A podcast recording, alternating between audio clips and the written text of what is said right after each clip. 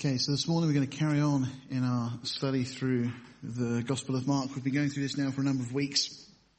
Each of the Gospels gives us a different view, if you like, uh, of Jesus. Um, and Mark presents Jesus as the one who came to serve, uh, the one who came to do his Father's will. And um, we've said already that Mark seemingly got the information that he records in his gospel from Simon Peter. Uh, Mark and Peter become good friends, and uh, we read in Peter's epistle um, that Mark was uh, brought to the Lord through Peter's ministry, effectively. So uh, we see this kind of close bond to them. And as we've said already, it's almost as if Mark was sitting at Peter's feet and asking Peter about the things that had taken place, the things that Peter had seen firsthand as he spent that three and a half or so years with Jesus. Uh, and Mark kind of just recording these things down, really excited about all the events uh, that took place, recording the miracles, recording all the places they went, the things they did. Uh, Mark doesn't give us a lot of narrative, but he does give us a lot of little snapshots. It's almost like uh, looking at a photograph album. You just get little snapshots of the, the ministry of Jesus. And it's just that Mark wants to tell us about Jesus. Mark was so excited about this one who had saved him, who had given him a second chance. Uh, and we, we've talked already about the way that Mark potentially blew an opportunity to step out in ministry early on in his uh, walk, but God graciously put his arms around him through Barnabas and brought him back in. And later we see him becoming so important that Paul even says to, to, to those that he's writing to, bring Mark with you because he's profitable to me. This is an individual that at one point Paul has said, I don't want to go with him. He's, he's, he's trouble. He's hard work. He left us. Don't, don't bring him. But later, Paul says, no, no, bring Mark. And I think the reason that Paul wanted Mark is by the time we get to the time that Paul writes that, the gospel of Mark had been written. And this gospel was starting to circulate and people were reading Mark's words. And Paul says, bring Mark, him to bring that book he's written. Because it's really helpful to tell people about Jesus.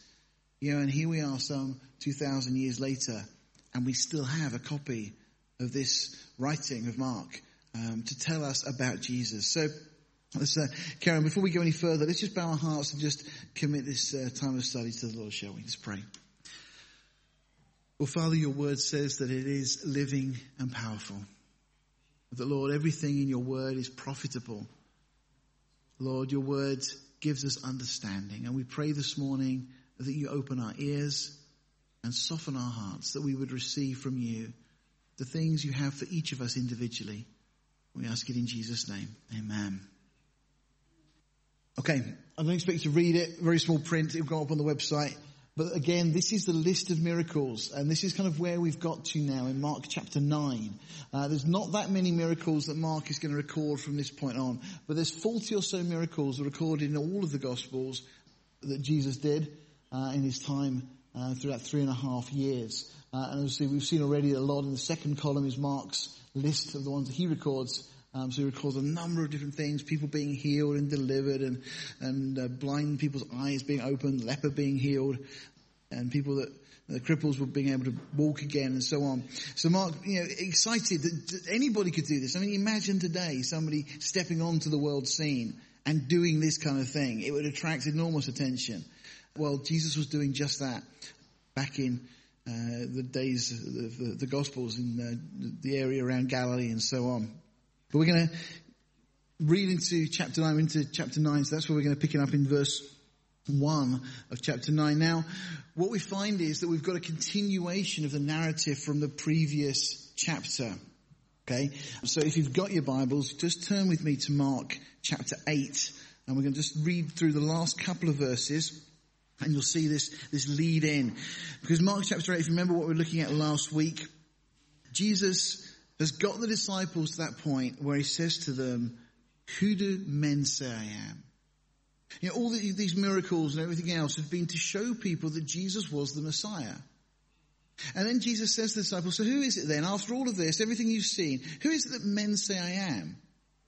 And then Jesus asks the disciples that really important question, who do you say I am?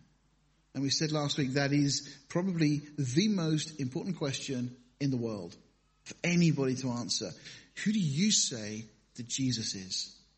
That question will determine where you spend eternity. It's so important that we understand who Jesus is. That he's not just some great moral teacher or any other thing that people will say.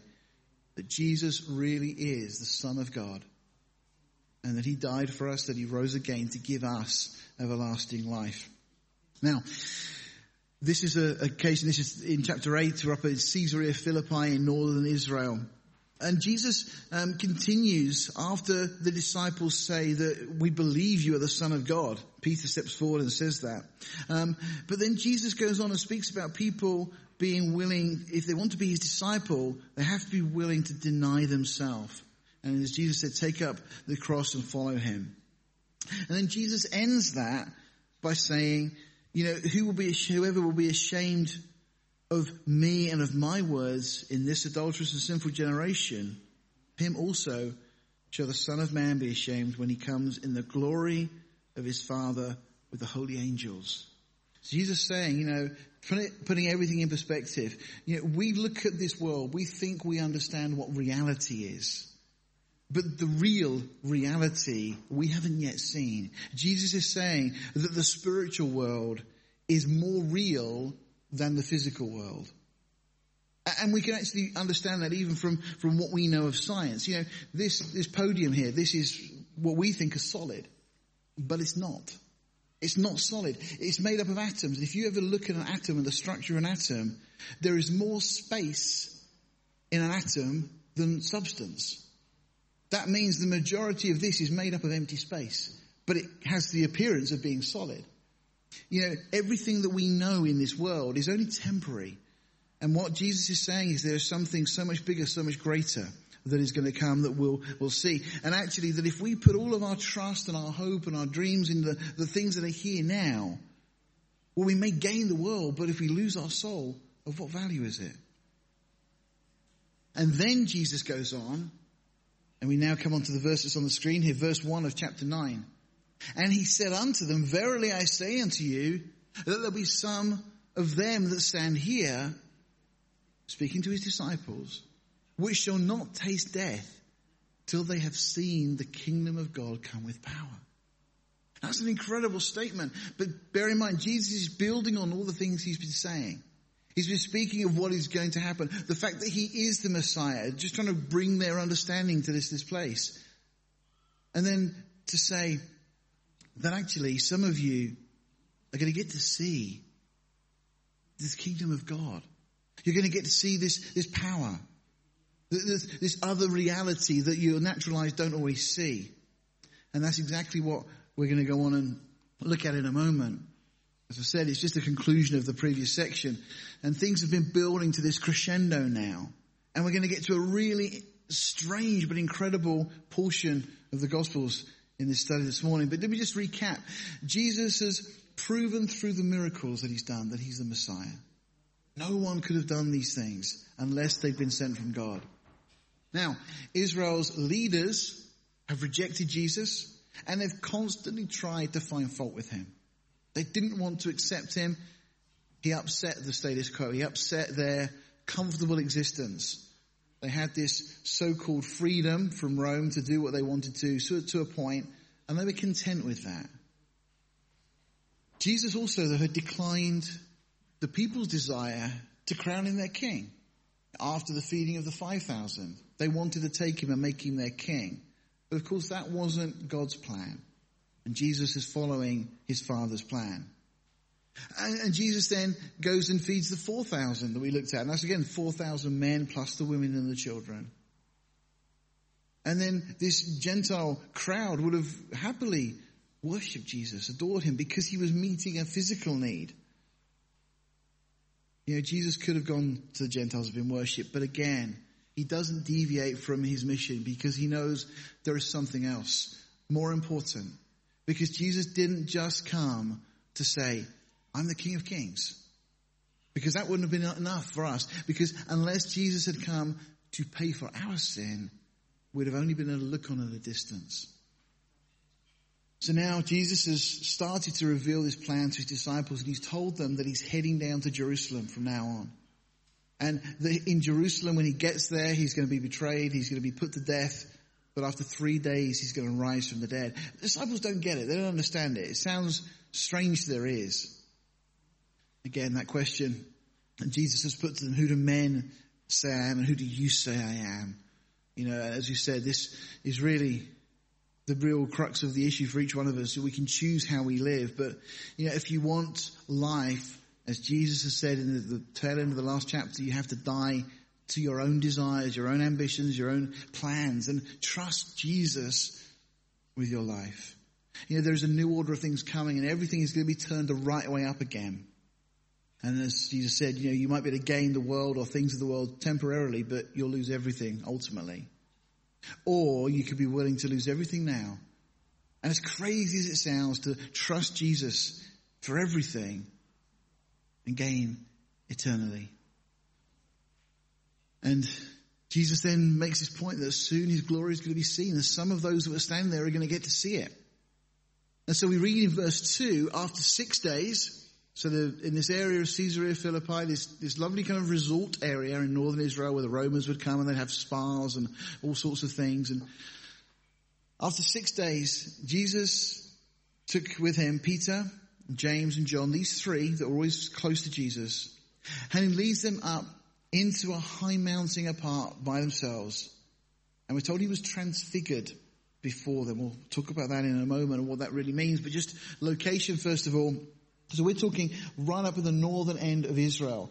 So they've gone up from the um, the area of the, the, Sea of Galilee. You can see the blue kind of circle in the center of the screen. That's the Sea of Galilee. And they've gone up from there a little bit further up. Uh, and they've come to this place now, which we know today as Mount Hermon. Uh, in scriptures, again, same name, same place. Um, typically, most of the year, there's snow on top of it. It's a very, very tall mountain. It's the highest peak in the, the region. It's the highest mountain range in the Middle East at this point in this area. Um, there is a, a, kind of ski lift that runs all the way up to the top. At this point, I, I was there some years ago. It, there was no snow uh, at that particular point, but it's very, very high, and you get these beautiful views all over uh, the Sea of uh, uh, Galilee.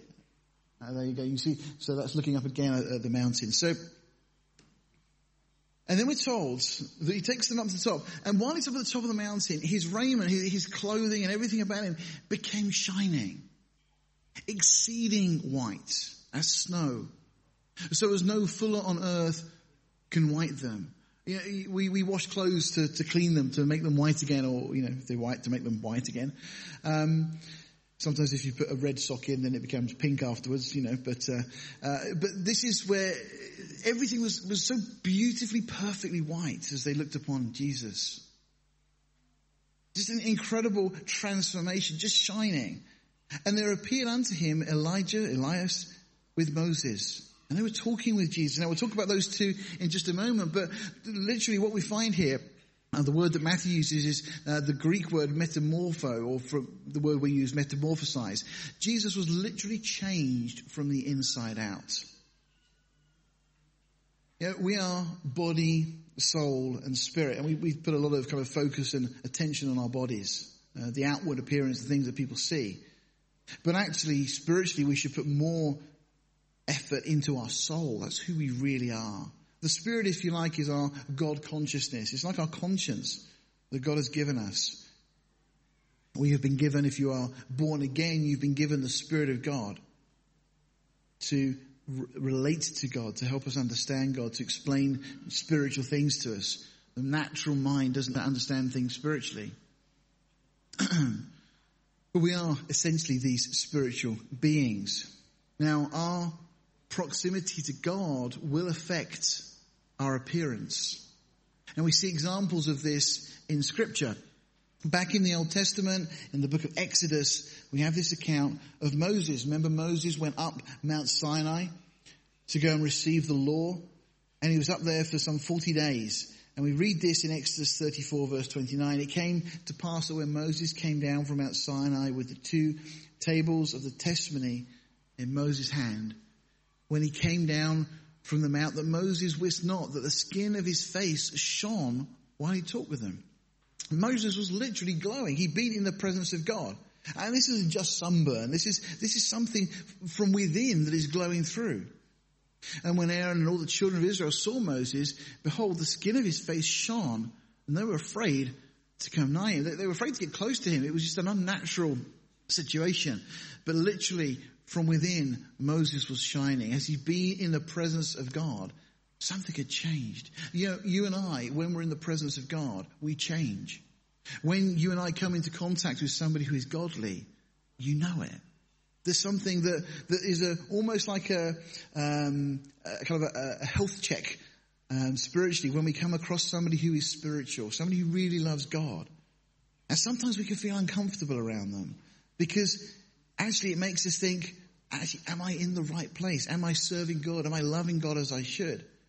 And when you come across somebody who is just on fire for God, it will impact you. But the point is that the closer someone is to God, the more it impacts other people as they look on from the outside. That's why it's so important that we are close to God in our lives, in our walk, because other people will see things. They may not understand, they may not discern, just like with Moses here. But something really important was going on in this situation. In Philippians chapter 2, verses 5 and 8, we read this. Let this mind be in you, which was also in Christ Jesus, who being in the form of God, thought it not robbery to be equal with God, but made himself of no reputation, and took upon him the form of a servant, and was made in the likeness of men. And being found in fashion as a man, he humbled himself and became obedient unto death, even the death of the cross, the verse goes on to say. You know, this is a, a scripture that tells us that Jesus was God, is God. That Jesus took upon this human form. But unlike us, Jesus was without sin. Romans 8 verse 3 says this, for what the law, the law is God's perfect righteous standard. That's God's standard. If you can meet that standard, you get to go to heaven. What the Bible reveals is that none of us could meet that standard. This is what the law could not do in that it was weak through the flesh. In other words, because we are fleshly, because we have those natural sinful desires and we get pulled away from the things of God, the law doesn't provide a path to God. So what the law could not do in that it was weak through our flesh, God sending his own son, notice in the likeness of sinful flesh, so he wasn't sinful in any way, but he came in the likeness, he came in the same physical form that we have for sin, condemned sin in the flesh. Jesus was as every bit as human as you or I, but again without sin. Now, in Romans 5.18 we read this, therefore as by the offense of one judgment came upon all men uh, to condemnation, they're speaking of Adam and his sin, even so by the righteousness of one, of Jesus, the free gift came upon all men unto justification of life. So Jesus was completely righteous, though a human. For as by one man's disobedience, again Adam, he sinned, many were made sinners. Every descendant of Adam inherits sin. So by obedience of one shall many be made righteous. It's speaking of Jesus' obedience to the will of his Father. Now, as we're looking at this portion in the Gospel of Mark in chapter 9, we come to a really important point and place. Because Jesus has lived his life perfectly before the Father. I want to read to you something by Oswald Chambers. He says this, we have no corresponding experience to the events in our Lord's life after the transfiguration. From then onwards, our Lord's life was altogether vicarious, lived for us, basically, in our place. Up to the time of the transfiguration, he had exhibited the normal, perfect life of a man. But from the transfiguration onwards, Gethsemane, the cross, the resurrection, everything is unfamiliar to us. His cross is the door by which every member of the human race can enter into the life of God. By his resurrection, he has the right to give eternal life to any man. And by his ascension, our Lord enters heaven and keeps the door open for humanity. On the Mount of Ascension, the transfiguration is completed. If Jesus had gone to heaven from the Mount of Transfiguration, he would have gone alone. He would have been nothing more to us than a glorious figure. But he turned his back on the glory and came down from the mount to identify himself with fallen humanity. Now, one of the other things Oswald Chambers talks about is that what is taking place here is that Jesus, and the phrasing that Oswald Chambers uses is Jesus had turned his innocence to obedience by a series of moral choices. The same kind of thing that we have the opportunity to do, to choose each day, moment by moment, to be obedient to God. And what Jesus had done in his life was be obedient, right from his birth, all the way through his childhood, all the way through his life. And he comes to this point, and if you like, for want of a better expression, Jesus completes the experiment. Jesus becomes so spiritual that the earthly starts to fade away. He's transfigured. He's literally glowing from the inside out.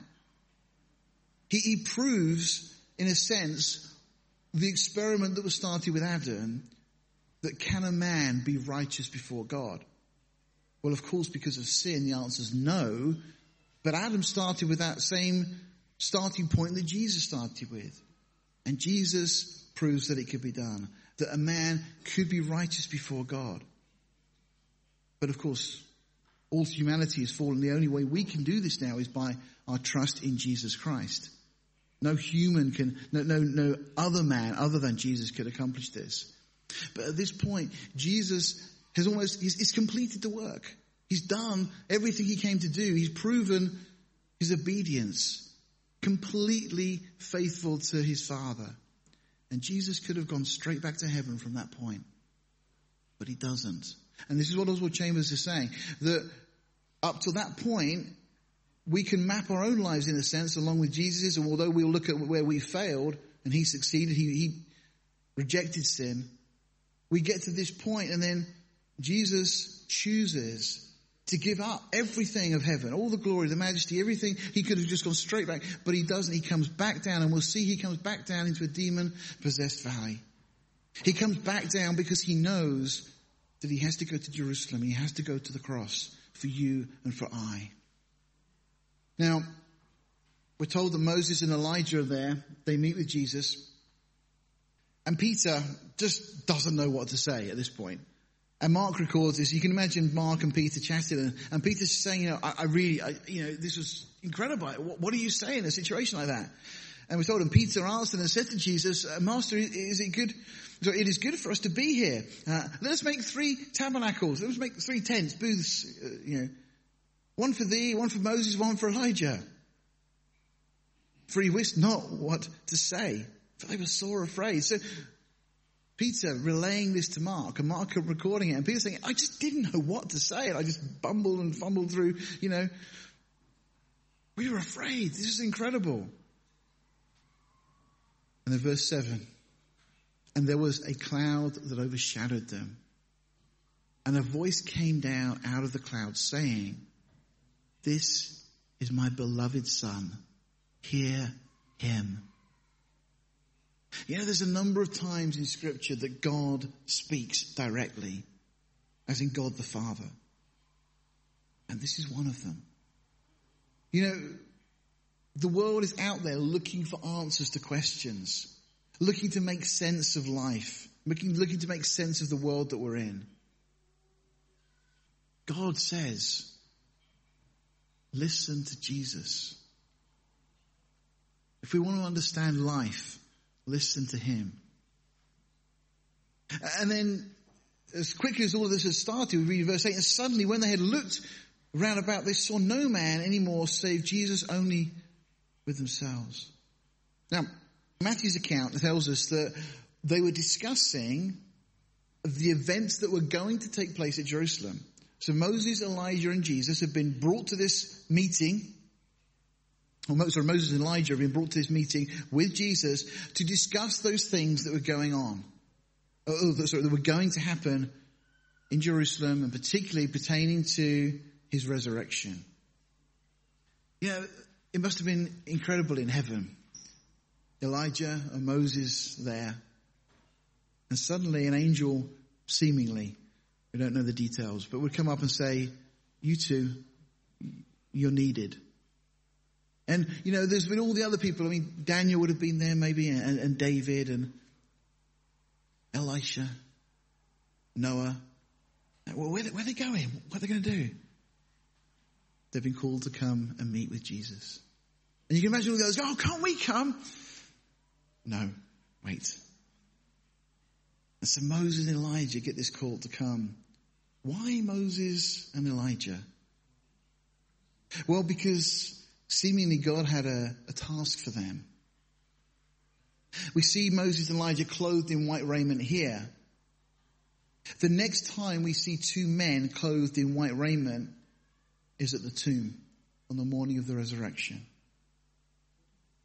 Now, we're not told that it was Moses and Elijah specifically, but Mark, sorry, but Luke, who's a doctor, a medical doctor, and researched everything thoroughly, makes the point that it was two men. Doesn't say angels, he says it was clearly two men that were there, clothed in white raiment, just as Moses and Elijah had been.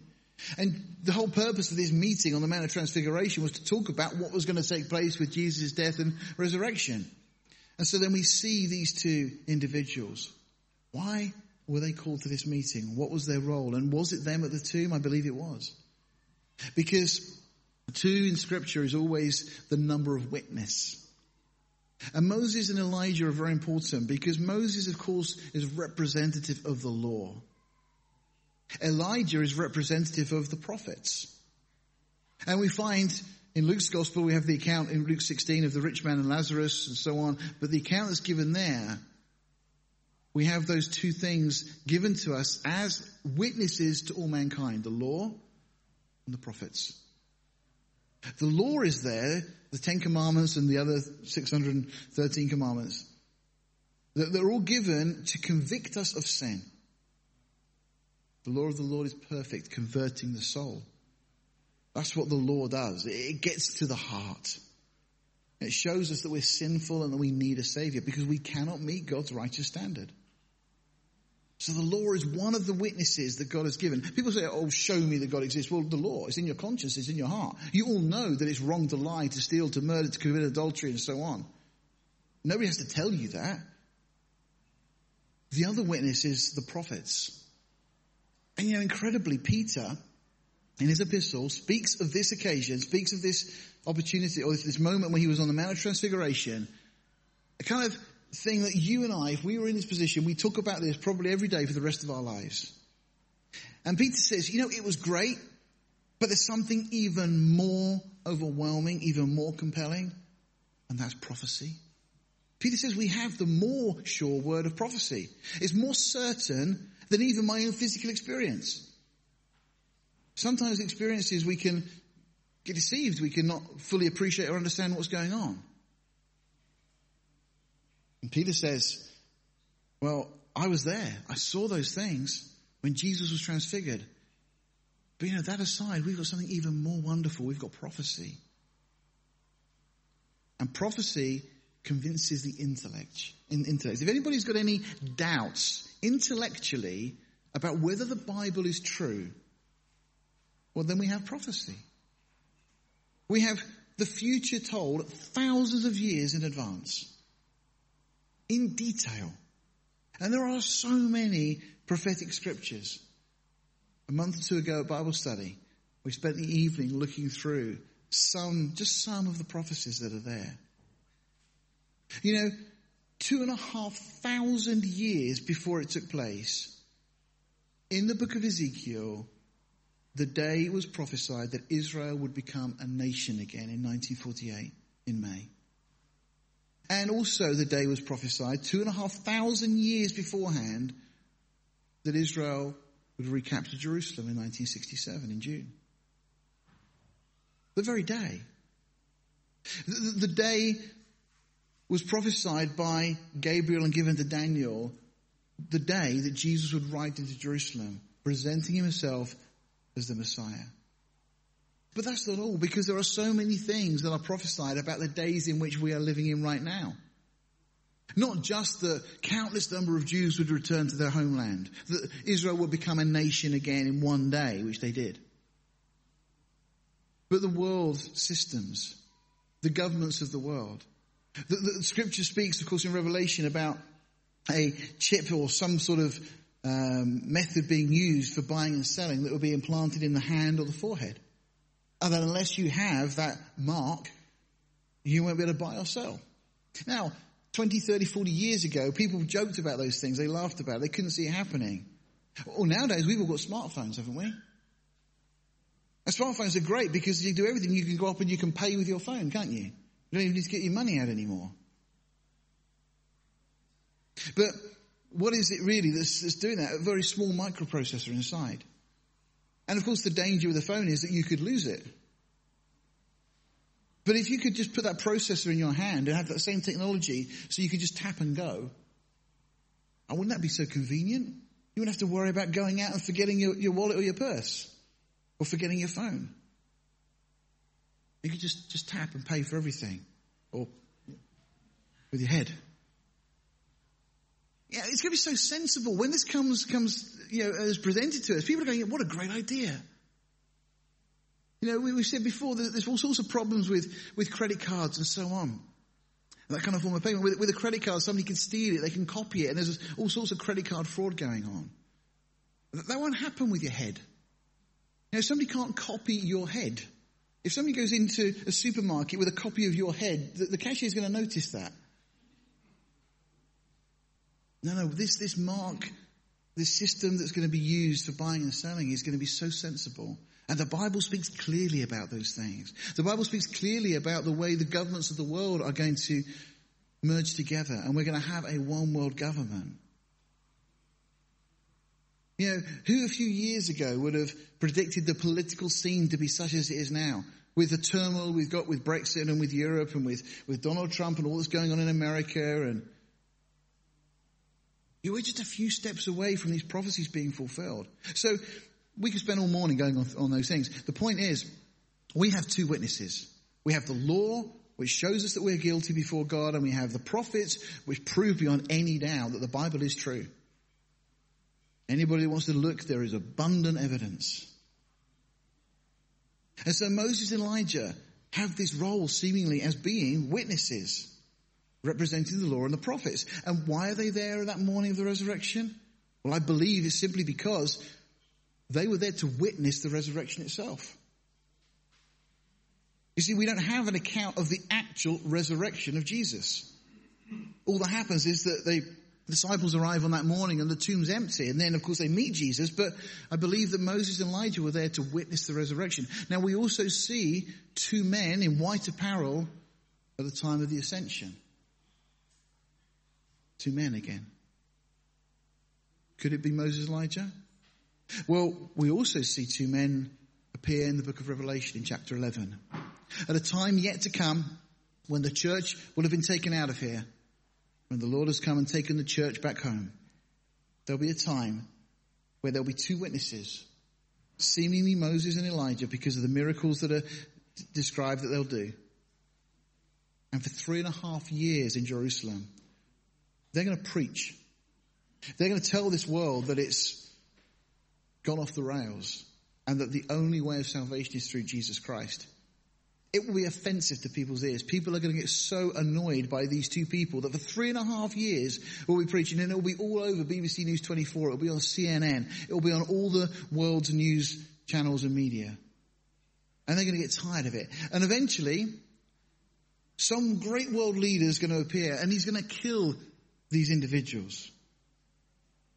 And people are going to be rejoicing. They're actually going to throw parties. There'll be street parties and everything for three and a half days. And then suddenly, as their bodies are laying in the street in Jerusalem and people are celebrating, they're going to get up and they'll be resurrected.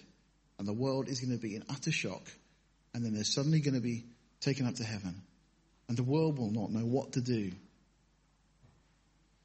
those two witnesses seem to be Moses and Elijah.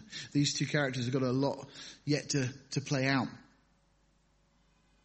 So, verse 8, Moses and Elijah suddenly are no longer there. They see Jesus only. And as they came down from the mountain, he charged them they should tell no man what things they had seen till the Son of Man were risen from the dead. Now, seemingly nothing is said. They don't share this. But after Jesus was risen, they start to talk about this. And of course, Mark now is recording what Peter was saying about this. And they kept that saying with themselves, questioning one with another what the rising from the dead should mean. You know, like us, sometimes we read things in scripture and we think, well, that can't be literal, surely. They were doing the same thing, but of course it was. Jesus meant what he said and said what he meant. And they asked him saying, why the, say the scribes that Elijah, Elias must come first? And he answered and told them, Elias very, uh, verily cometh first and restores all things. And how it is written of the Son of Man that he must suffer many things and be set at naught. Now, of course, what, John, what Jesus is referring to here is John the Baptist, who came in the spirit and the power of Elijah. He came to prepare the way, just as Elijah will do, as we were speaking about a moment ago. He says, But I say to you that Elijah is indeed come, and they have done unto him whatsoever they listed, as it is written of him. Again, so speaking of John the Baptist and what was accomplished, John came with that Elijah-like spirit. And when he came to the disciples, he saw a great multitude about them and the scribes questioning with them. And straight away all the people, when they beheld him, were greatly amazed and running to him, saluted him. And he asked the scribes, what question you with them? We'll leave it here this week because I want to build on this next week because there's a lovely element here where we see a shepherd caring for his sheep. Jesus comes back down into the situation and we're going to see that there's this controversy over this, this demon possessed individual and, and so on. We'll talk about fasting and other things that come out of this. But Jesus sees the scribes and the Pharisees talking and asking the people questions. Jesus comes in, and it's almost like you see somebody, you know, if I, if I came in and saw a grown up talking to, to my daughters, my initial question is, what, what are you saying to them? What are you asking them? Is that kind of that parental protection, that, that, that love, that care? Or Jesus does exactly the same thing here. He steps into this scene and it's like, excuse me, what are you saying to them? What are you talking about? And we just see another element of the wonderful compassion of Jesus, the love that he has for us. As Adrian was sharing earlier, that love that is so faithful. We have an amazing God who has recorded in Scripture all that has been, all that is yet to come. He's given us His law to convince and convict our hearts of how much we need Him. And you know, there's a wonderful eternity. As Jesus was transfigured, turned, you know, from the inside out, that's a promise that's there for all of us. In the book of Corinthians, chapter 1 Corinthians chapter 15, it speaks of that same type of change that one day will happen to all believers. That the natural will be changed into the supernatural. The way it puts it is that the mortal shall put on immortality. Corruption will put on incorruption. Not about you, but the older I get, the more I'm conscious of that corruption. You know, the body kind of aches and hurts far more than it used to. We live in corruptible bodies. But all of that can change. You know, once again, as we said at the start, this is just, in fact, C.S. Lewis put it beautifully, that for now we live in a shadowland. This is just a glimpse of reality. What is coming? What is ahead of us? The kingdom that Jesus is coming to establish will be eternal.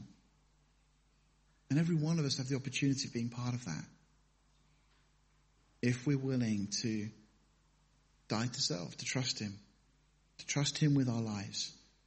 And there is no greater decision that we can make than to do that. Let's bow our hearts. Well, Father, we thank you for this opportunity, this time this morning. Lord, this reminder once again of just who Jesus is. That He is truly God manifest in the flesh, that He came to this earth to live a sinless life, to die for us, and to rise from the dead so that we can have new and everlasting life. Oh Lord, please impress these things upon our hearts and minds. Help us to understand them. Don't let us carry on, Lord, ignorant, not wanting to know, not wanting to understand. But Lord, just as we saw Jesus transformed, or we record that in, the record here that Jesus was transformed, then Lord, transform us also by the renewing of our minds.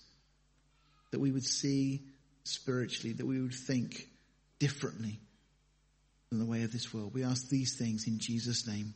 Amen.